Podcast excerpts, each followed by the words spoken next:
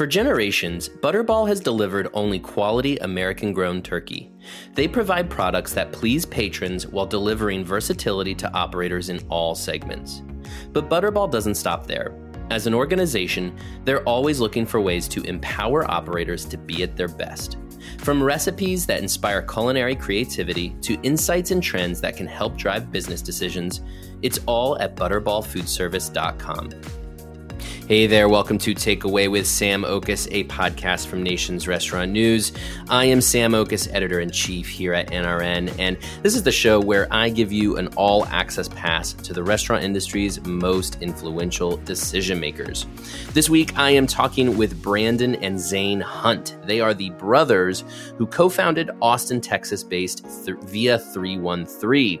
This Detroit style pizza shop has expanded to 10 locations in Texas and Utah, and they're they're growing really on the strength of their high quality pies and their commitment to top-notch service and hospitality. So much attention has been paid to the fast casual pizza boom and to the success of the delivery giants in the pandemic, but Via 313 is proving that a premium pizza product and experience are still highly in demand from customers. The brothers joined the podcast to talk about that fact and how it's affected their decision making in the midst of inflation and supply chain issues. Before I jump into that conversation, remember that there are many other ways you can engage with NRN's award winning content. Not only can you subscribe to our monthly print edition and daily AM newsletter at nrn.com slash subscribe, but you can also subscribe to NRN's podcast Extra Serving, where our editors discuss the hot button issues of the day and we share interviews with a wide variety of restaurant personalities. We also recently launched another podcast, First Bite, a daily podcast that shares the top restaurant headlines of each day and goes deep on one particular headline with the help of the NRN editorial team. Be sure to subscribe to Extra Serving and First Bite wherever you listen to podcasts. Also, don't forget that in just over a week, we are going to be in Denver for Create, our live experience bringing together restaurant founders, executives, and leaders for two days of education, networking, and good eats. We've got an incredible speaker lineup this year, including marketing guru Banin Bao, who is going to be keynoting, plus top executives from chains like Applebee's, PF Chang's, Chipotle, Wendy's, Torchy's Tacos, Capriotti's, Smokey Bones, Coffee Bean and Tea Leaf, Duck Donuts, Zaxby's, and many, many more. If you're still on the fence about joining us in Denver, what are you waiting for? Now is your last chance to register for this one of a kind event that will completely transform your attitude about your business. Go to create.nrn.com right now to register. And as a loyal listener of Takeaway, you can register for Create for free. Just input the promo code TAKEAWAY when you're checking out. I will see you in Denver September 19th through 21st. Jumping now into my interview with Via 313 co founders Brandon and Zane Hunt. Just for the record, the first voice you'll hear, the first brother, is Zane. Also, don't forget to stick around after the interview as I will share my six takeaways from this discussion, actionable insights that you can take with you on the go.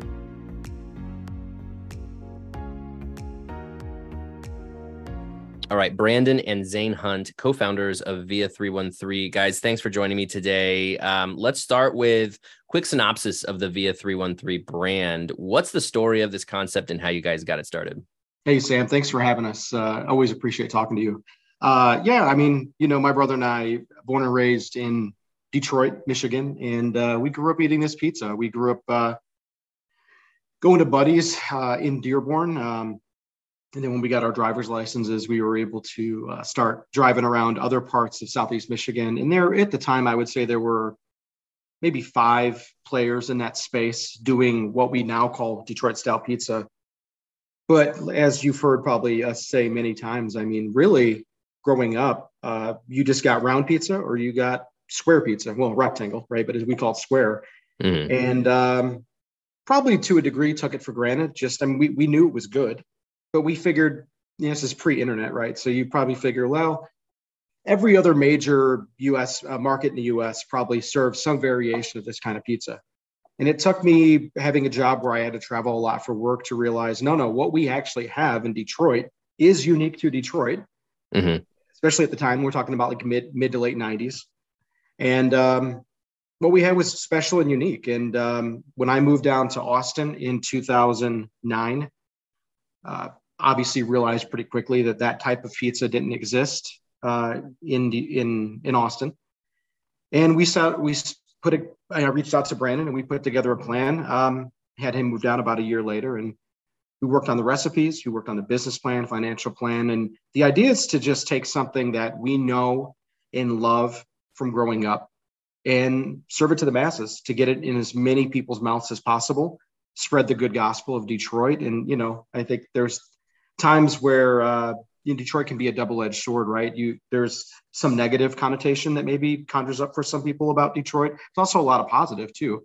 And we want to be part of that positive. So i mean we're brandon and i are detroiters through and through. We're proud of where we're from. Proud of our state. We're proud of our city. We're proud of the food that comes out of there. And pizza is just a piece of it. So now it's crazy to think here we are, um, pretty much almost 11 years after we started via 313, and we've got 10 locations, and we'll, you know we'll we'll dive into how that's happened. But to see that style of pizza that really nobody was calling Detroit style pizza, especially outside of Detroit, to see it blowing up the way it has, to see national pizza chains like Pizza Hut, Little Caesars, uh, to a lesser degree, you see Jet's popping up everywhere. They're calling themselves Detroit style pizza too. I mean, it's amazing. I mean, in and to just think that we've been um, maybe not at the forefront of it, but we're certainly part of the second wave of that. I mean, I because I say the first wave would be like Buddy's and Cloverleaf and uh, you know Shields, and I'm, there's others I'm, I'm drawing a blank on right now, but yeah, Loui's, of course, can't forget Loui's. Loui's is amazing. Uh, but there, you know, I would consider that first wave. So, Sam, we're talking like 1940s into the 1950s, and then there's a big blank spot until the late, you know, 2007, 8, 9, 10 in that area when the the excuse me the um, style started to gain more traction. Mm-hmm. Uh, not just in Detroit, but also nationally. And, and so we're part of that second wave, I think. I, I, I feel pretty confident saying that. And maybe who knows? Maybe we're inspiring people behind us too. And there's like a third wave, or maybe we're part of that. I don't know. I, I think you must be because I mean, just yesterday I saw an ad for Pizza Hut's new uh, Detroit style pizza. I mean, really, before you guys I, uh, pizza, the Detroit style pizza wasn't really a, a nationwide household name like it's become, um, and it does seem like suddenly it's a trend, right? So when you see Pizza Hut doing it now, Little Caesars, I think maybe to some degree you could argue they've earned the right because they're out of Detroit.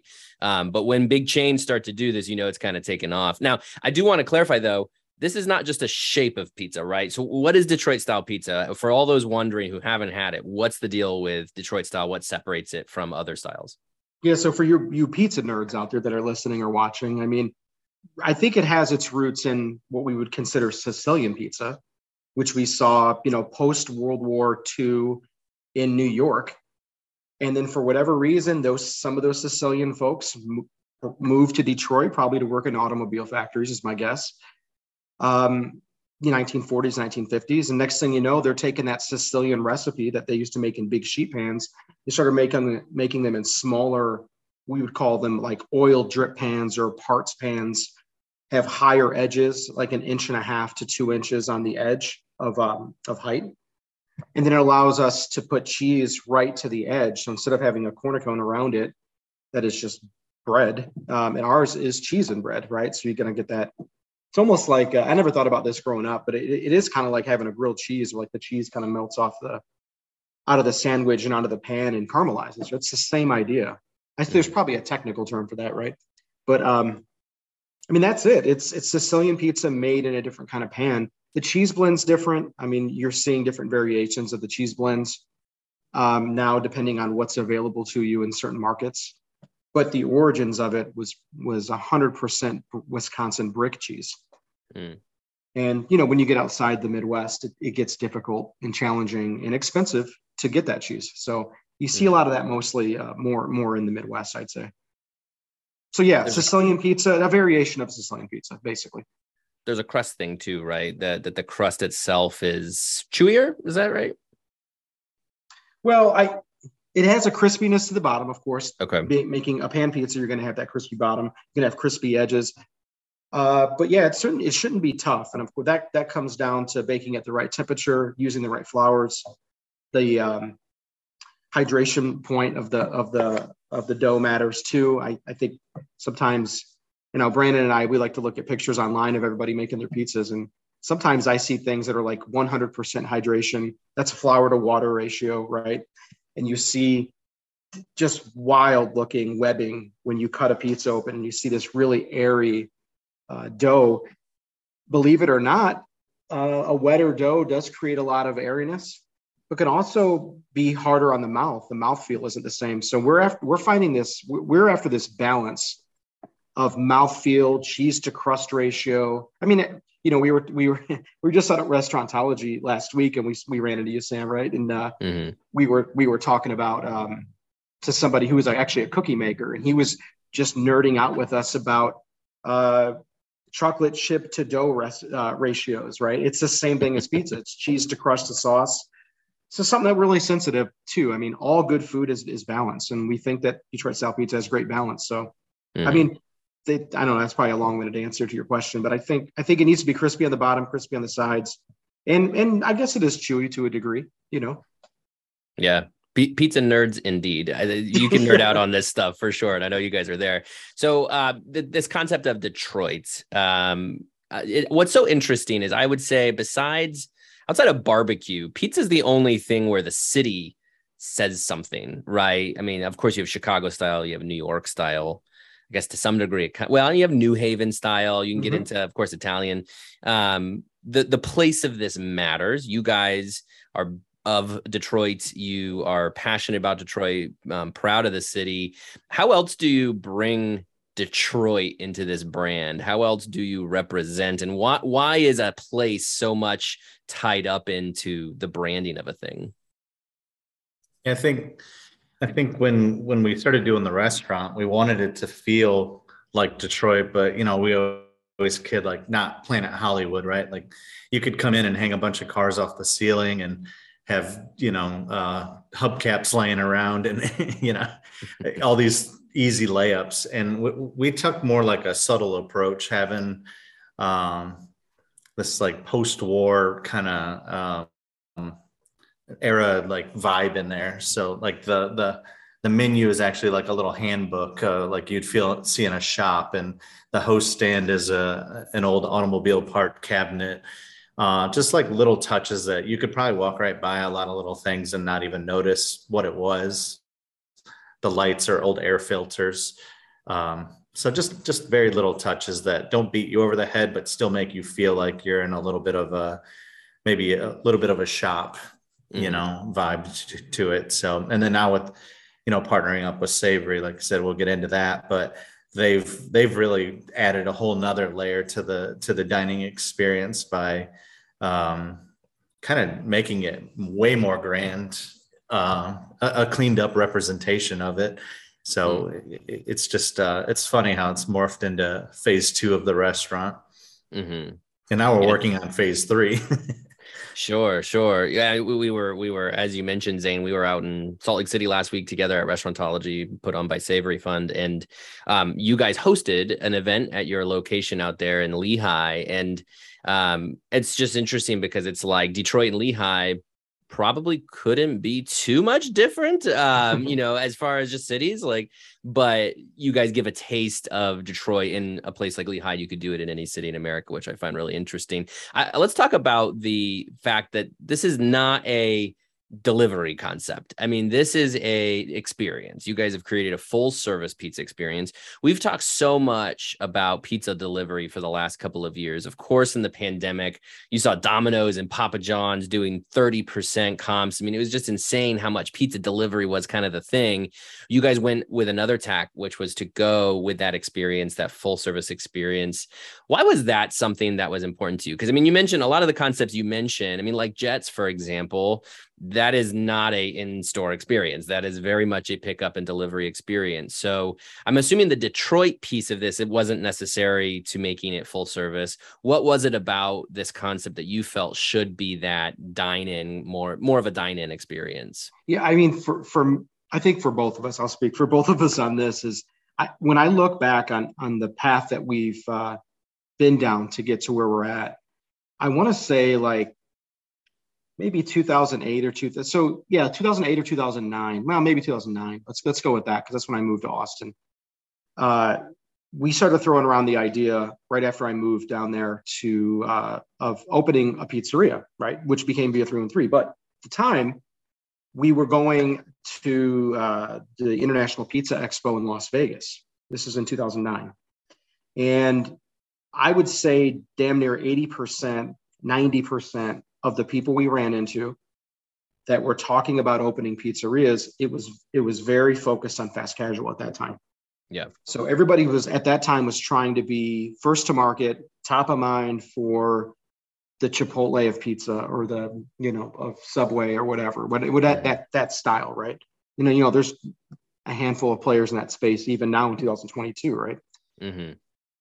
Uh, that didn't interest us in the least. Now, not to begin with, we're both hospitality driven, and we love the idea of of um, almost like a fine dining type of approach, but in with doing it in a casual way with pizza. So that was the origins. Like we had early discussions about doing something like that. So that had to be a full service restaurant. So imagine, if you will, like we're, we're in Las Vegas and everybody we're running into is talking about doing these fast casual things. And Brandon and I are looking at each other going, man, that that's like totally the other end of the spectrum from what we're mm-hmm. thinking about. Mm-hmm. This is one of those moments where you're zigging while everybody's zagging. And there is some risk associated with that, but there's risk associated with any of these things that we're talking about. Yeah. And we felt that that was probably the best representation of what we want to offer to a customer is mm-hmm. not just really good food, but also really good service. And Brandon is somebody who uh, has been in the restaurant industry his his whole life, as opposed to me. I've come and I've come and gone out of it with different other careers. Right. He is certainly a hospitality focused person, so it makes perfect sense that we approach via 313 from a taking care of people, butts and seats, taking care of people as much as possible. So you know, here we are 13 years later from the original idea, and we've seen these fast casual things rise. A few have dropped off. There's still a couple of players in that space. We had COVID happen. So you've got a lot of people pivoting to just uh, carry out or delivery models during COVID. We had to as well. We had to make an adjustment, but we could not wait to get our dining rooms back open to take care of people because I feel like that's when we're at our best, right? Mm-hmm. So I mean, we were somebody asked us once, you know, what um, what inspired us to do full service, other than having a passion for hospitality. Who were the players in that space that we took, um, you know, like some positive momentum from? And it's easy. It's Buddy's. It's it's Lou Malnati's in Chicago, mm-hmm. and, and, and they're in Arizona too. And then you've got you got Grimaldi's doing, I think, amazing work as they expand. And I know they're real selective about where they go, but we've never seen a drop off in quality in anything they do, and they're still very hospitality driven. So those are the those are the players that we look at and go that that's what we want to be. We want to emulate that type of hospitality, that type of service, maybe even do it better. I'm not not judging. I mean, I, I just think we could always do better. So yeah. Anyway, that's my long-winded answer. I'll hang up and let Brandon know. answer that too. I just the idea was if our pizza's going to be good or not, that's very subjective. Mm-hmm. That's somebody's opinion. We, we can't argue with how they feel, but we can make sure that we blow you away with service at the very least. You know, like I said, we went through this fast casual mod pizza, blaze pizza, and still going through it. It's not like it's over, but that's what everybody was focused on. We were trying to do this, and now we're dealing with third party delivery, ghost kitchens, and to me again i think there's a place for all this stuff but um, taking care of people will never go out of business. It'll never go out of style. Uh, I, in fact i wish we had a hotel with a pizza place in it so we had a whole day to take care of people instead of an hour.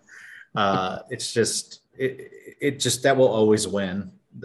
So we just we're doubling down on, on service and and and taking care of people while everybody else is i don't know it almost gets cold you mm. know it's it's it's such a cold dinner i mean we're to the point now where they just drop the food off on my door and don't even say hi to me right. you know it's crazy Well, you know, uh, Brandon, I, I, don't think a pizza hotel exists yet. So if you do need a new business idea, I think Via 313 can be uh, among the first. Uh, but, you know, two things I think of too with what you guys are doing is it affords you bar service where um, I think some fast casual players would do it, but you know, limited bar service. Um, so you've got that going for you, which is a whole other experience in itself. But also, I mean, I've had some via three one three pies with prosciutto and you know, way higher quality ingredients than I'm ever going to get at the fast casual spot. So tell me about sort of the investment in this as just quality flavors, quality experience. I mean, you're afforded a lot more creativity and innovation by doing this model too, right? Yeah, I think so. Um, I mean, we knew what we wanted. You know, that pizza in particular, we were eating at Tony's uh, pizza place in, in North Beach, uh, Tony Gemignani's place, and he made that pizza for us, and we were we were just blown away by the layers of. You know, we grew up. We're just pepperoni guys. We don't we don't stray too far from cheese or pepperoni, and uh, and you got Tony making us this pizza that you know, gorgonzola, fig preserves, prosciutto with a balsamic glaze. These are flavors I've never had on a pizza before.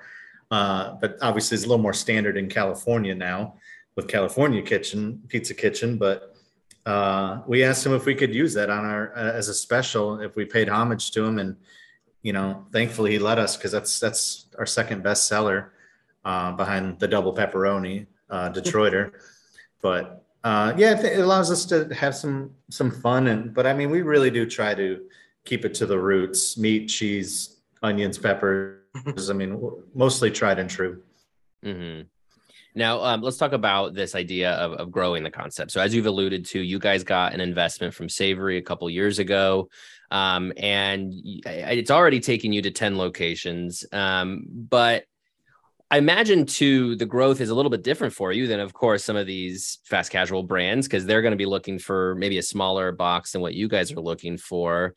So let's just start with the savory investment. Um, why this is a direction that you guys have gone and what kind of doors it's unlocked. But then also as a follow up, like what are you looking for as you grow? Because I imagine it has to be a little bit more involved than if you guys were running a QSR or fast casual concept.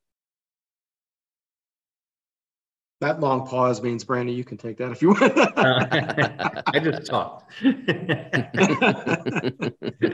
edit that later. yeah, right. I, and I thought it was going to be the brother wavelength. I mean, I thought you guys would just communicate to each other instead of. Sometimes we'll pause, like nod, but... like we'll look yeah. at each other and like, yeah, you want to take that? You know, that but, works. You know, listen, we got to five locations in uh, nine years, and we were kind of stagnant for for those last couple years trying to figure out what we wanted to do. And we just weren't, comfortable. I mean, this is already bigger than anything we've ever been involved with. Uh, the biggest thing I ever managed was a, a restaurant or bar that was doing 3 million.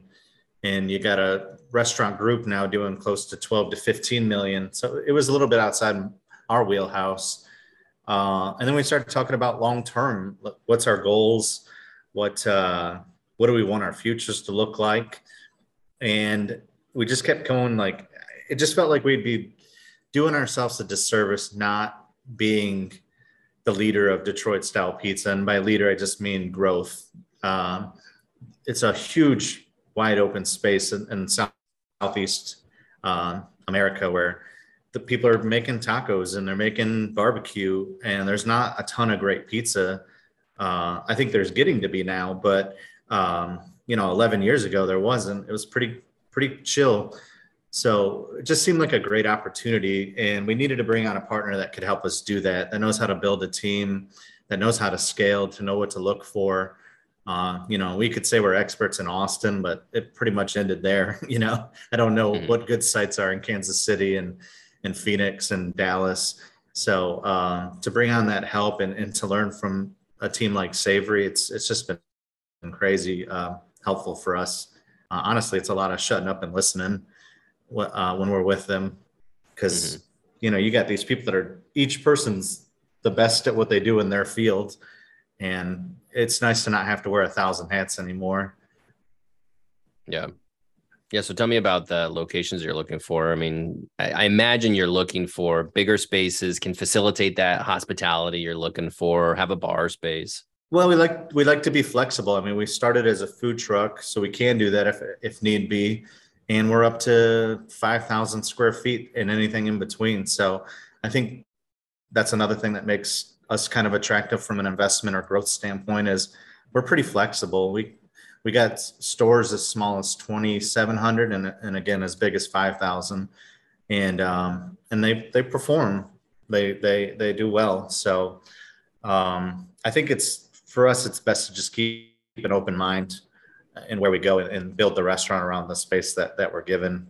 Mm-hmm. It's almost like location is more more important to us than than the actual building itself. Mm-hmm.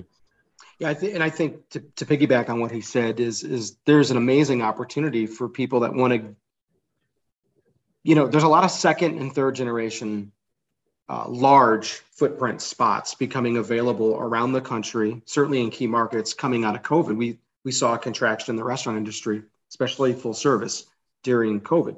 Mm-hmm. So uh, I mean, like for instance, like Fuddruckers. I mean, these are massive sites. Uh, six, seven, eight thousand square feet. Sometimes they go out of business. It's probably too large for any one restaurant to take over, but a group like Savory could come in, take it over, and split it into two, and you could do a, a crack shack on one and a via on like you saw in Lehi.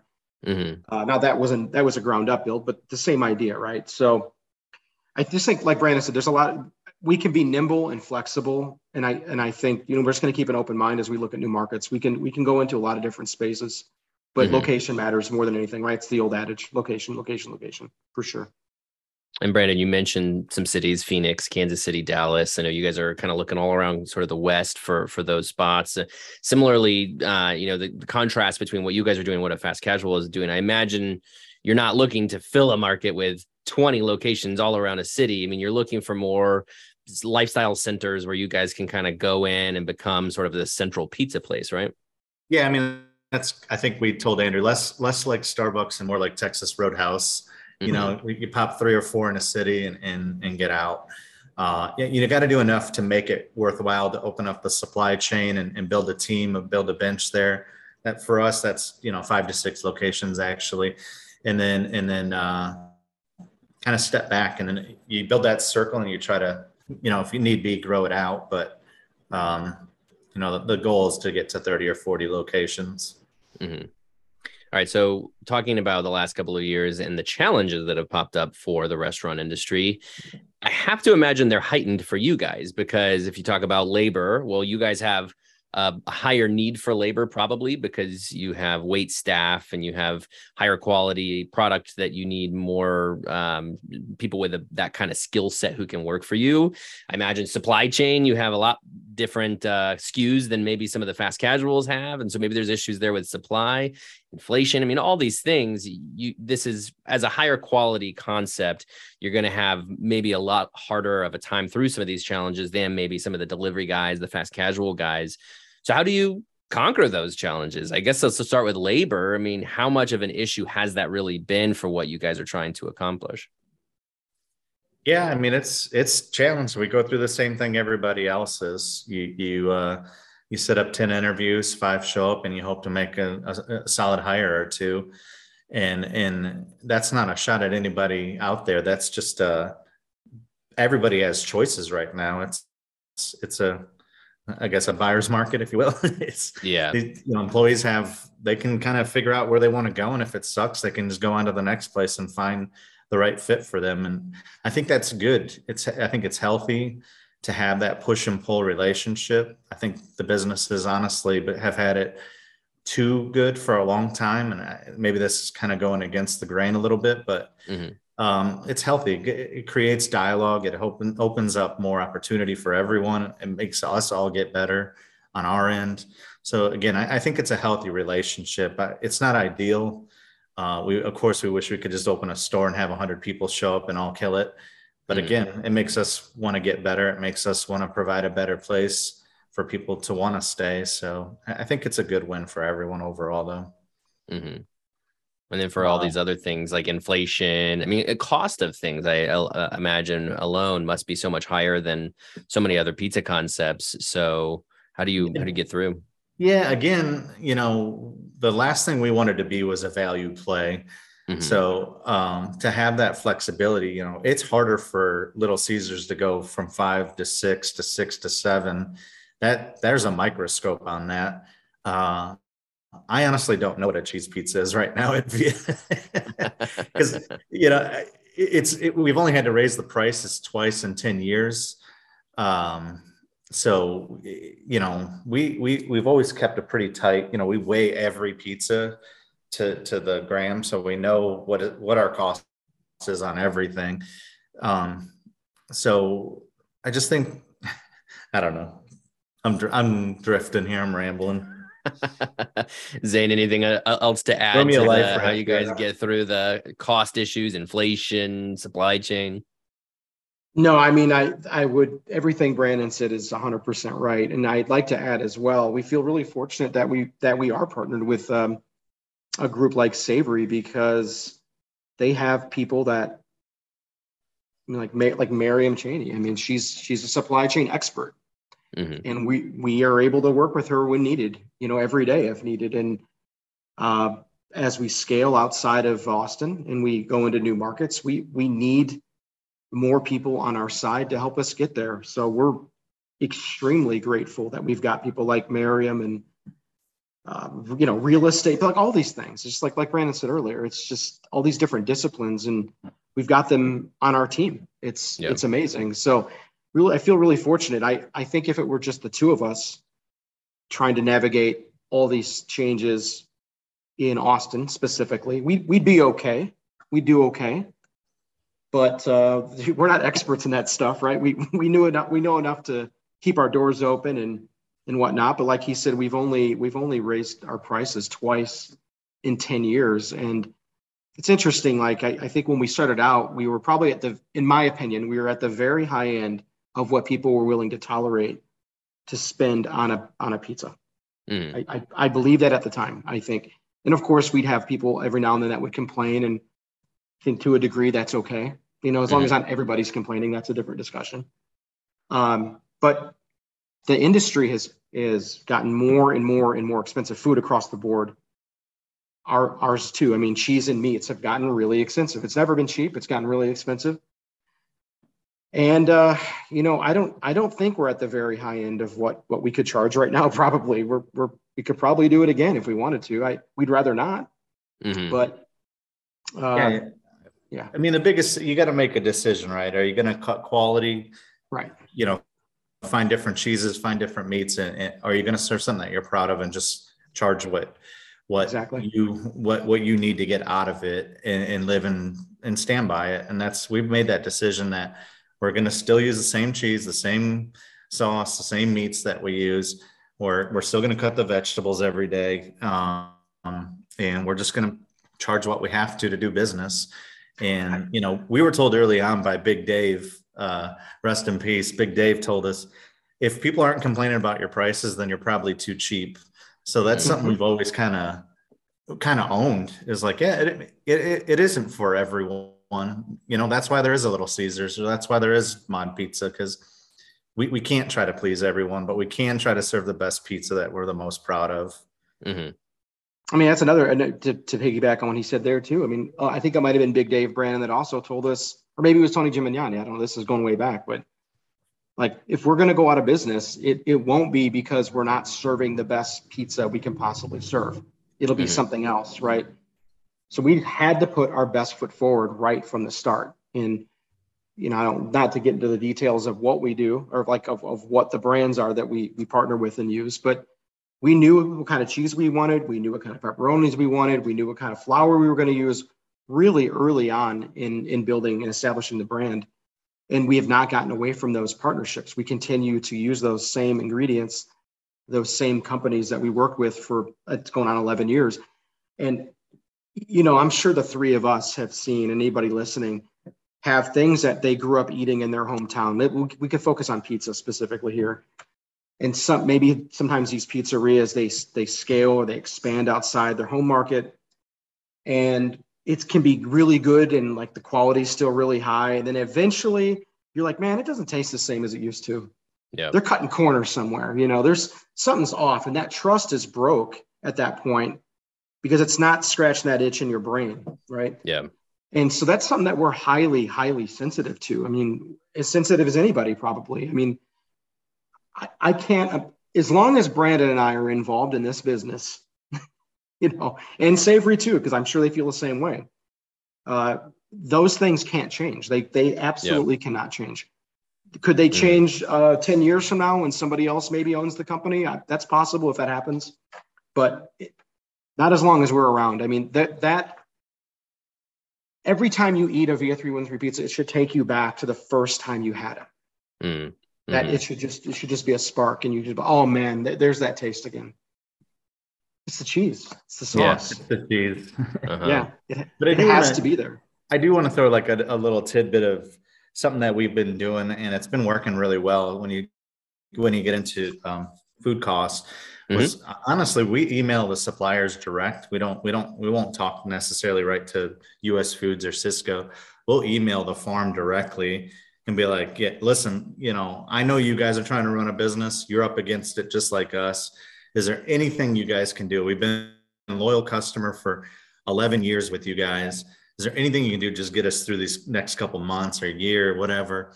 And honestly, just being like appreciative and, and thankful and, and acknowledging the partnerships that you've had, they've backed down quite a bit on their pricing for us, just being open and genuine about how tight things things are. And everybody's going through the same thing. So i think that's the right. that's the saving grace is we're not the only ones trying to raise our prices right now. Everybody is. Mm-hmm. and uh and, and everybody's just trying to get through it. So i think it, it helps a little bit when everybody's kind of in the same boat. Mm-hmm. right with all of this considered what do you guys feel like you've learned about efficiency? Because of course the last couple of years global pandemic uh inflation labor i mean with all of these challenges the solutions have tended to lead to more efficient businesses, in my opinion, just because everybody's figured out these creative solutions that they've been able to figure out how not to cut corners or anything like that because they've been able to implement new technologies or whatever it is. So, what has that been for you guys? How have you made the Via 313 business more efficient? Man, I hate the QR code, so I just want to acknowledge that. Can we just acknowledge? Let's just get that out there now. Yeah. Okay. if that thing could never show up again, I'd be so happy. But anyways, to answer your question, uh, you know, we were that was something that was kind of top of mind from us uh, early on. Is you know we had an old um, archaic system. I won't. I won't I won't poo poo them, but we had a very old POS system that's quickly gone out of date and uh, and we went to go eat one night at a ramen restaurant, and I remember ordering edamame, and it showed up on the table while my girlfriend was still asking questions. And I was like, "Wait a minute, what just happened?" And they said, "Well, no, I, when I'm at the table, you know, again, this was only six years ago that this happened. It feels like a long time ago. Uh, six years ago, it was a mind blowing to have somebody standing at your table punching in an order on a on a little screen, and it fired to the kitchen while they're still standing there." I mean, God, within a month or two, we we ripped that POS system out and put that system in. And and you know, again, Toast has been such a great partner for us. Uh, uh, I feel like they're always on the cutting edge, and we're we're almost behind them trying to keep up with all the new stuff that they're launching. Um, and I don't get paid by Toast. That's just sin- sincerely how I feel. I, I mean, God, if, if, you're not paying attention, Toast will roll out three or four things and and you, it's hard to keep up with all the great technology but so anyways i think that's been kind of top of mind from the get-go uh, i feel like it just made everybody else kind of covid made everybody else kind of like oh we got to get a little more efficient the thing that has been surprising for me though is how resilient or how uh, considerate i guess customers can be. You know we ripped we ripped the whole dining room front end of the dining room out and put tables for pickup and and refrigerators in the dining room. And we were making salads in the dining room. And and customers just didn't care. They just wanted pizza. They, they just wanted mm. their pizza and they wanted it now as fast as possible.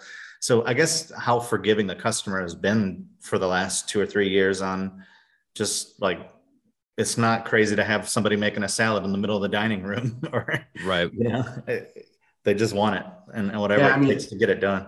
Dude, I mean that that's like to me is the very essence of being like a neighborhood partner, a community mm. partner. You know, we I feel like we have a responsibility to feed to feed our um, our neighborhoods that we're in. And during COVID, when things were really uncomfortable and people were scared to death about everything, rightfully so, especially in the early days. Who knew what was going on? I mean, to have something comfortable and familiar like pizza. I don't know about you guys, but I was leaning hard on that stuff myself. Yeah. I mean, so it's like we have a responsibility, and I they're very the customers are very very flexible and very understanding to brandon's point as long as we're upholding our end of the bargain too yeah so last question for you guys you've really helped i mean i think usher in i think zane you said this is kind of like the third wave of of uh, detroit style pizza you guys have really helped to put this on the map so you've accomplished that but what is your ultimate goal for this brand what do you hope to have accomplished when all is said and done for me, I, I, just want when you think of Detroit style pizza, I want you to think of Via 313. Yeah.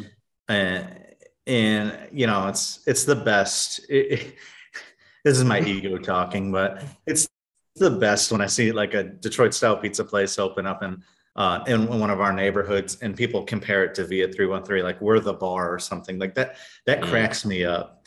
Like there's mm. so much space for so much pizza to be compared, even compared to anything, is, so flattering. But yeah, I just when you think of Via three one three or pizza or Detroit style pizza, I want you to think of Via three one three. Uh, that that's I don't know why that's important to me, but that that is. That's just being honest. Yeah. Uh, Zane, anything to add? No, I want the same thing. I mean, it, ego or not, I I want uh, I want people to think, you know, when they have Detroit, I mean, they could use us as the bar if they want. I mean, there's so many different variations. So much better ones out there that they could be comparing it to, but well, I. It's Louis. funny because this new there's a there's a like I mentioned earlier there's a there's definitely a crop of pizza makers coming up from behind us mm-hmm. that don't have any ties to Detroit or Michigan and they maybe maybe have never even been to Detroit and had any of those original places. Maybe they just had us or they had a place in New York or a place in California or something. But whatever it is, they feel they're turned on by it. They're motivated and they they go after it. I mean, and uh, to think that we are, you know, that they're they're you they they cite us as it's just it's super flattering. I don't know. It's funny. I mean, even though we've yeah. been at this for 10 years, it's feels like things have moved on one hand really slow because it's been a slow path to get to where we're at. But also the industry, the the pizza industry has just exploded in the in those 10 years as well. Mm-hmm. It's gotten really artisan. In Detroit style pizza is one of the segments that's gotten artisan, I think. So, you know, if if people to answer your question, I guess is it would be amazing to to be um, on the tip of somebody's tongue when they think of Detroit style pizza. I mean, hopefully we're in enough markets uh, one day soon that we can share what we what we love with with a lot more people. I mean, not just Austin or not just Texas, you know, right. to be in different markets. I mean, that that's really what we're after. I just don't think that I don't know where this ends in terms of like what how far can this go? I I don't know. Brandon Zane, thanks guys for joining me today. I appreciate it. Thanks, Sam. Thank you, Sam. That was my interview with Via 313 co founders Brandon and Zane Hunt. So, what should you learn from this interview? Here are my six takeaways. My first takeaway is that subtle touches can really help you root your concept in a place. So, of course, Via 313 is a Detroit style pizza company, pizza being one of these uh, food categories where place kind of means something.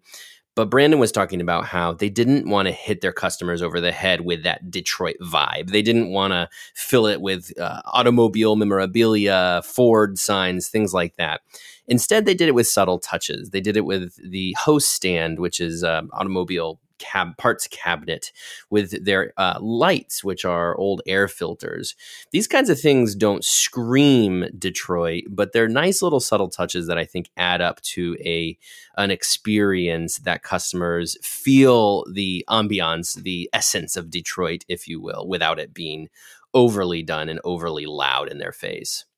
My second takeaway is that zigging where others zag will really help you carve out a corner of the marketplace Via 313 came up, you know, over a decade ago. And when the t- when they came up at that time, if you remember turn of, you know, 2010, fast casual pizza was everywhere. That was where it exploded out of the gates.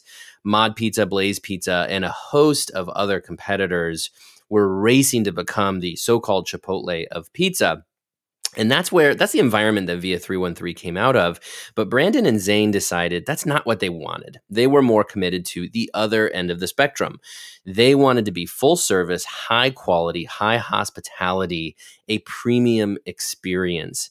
And that's what they did. And it's worked out really, really well for them. When you think about full service pizza, that market is way less crowded than QSR and fast casual pizza. So Via 313 is in this great position to capitalize on all of this white space and all of this opportunity where customers want a full service pizza experience. My third takeaway is that taking care of people will never go out of business. That's a direct quote from Brandon that I really enjoyed because again, it goes back to that hospitality that they're trying to uh, that they're trying to really leverage at Via three one three. He said that you know customers they their their opinions on the food it's subjective. People have different tastes and ideas about what the food should taste like but you can as a restaurant operator you can really control that great experience.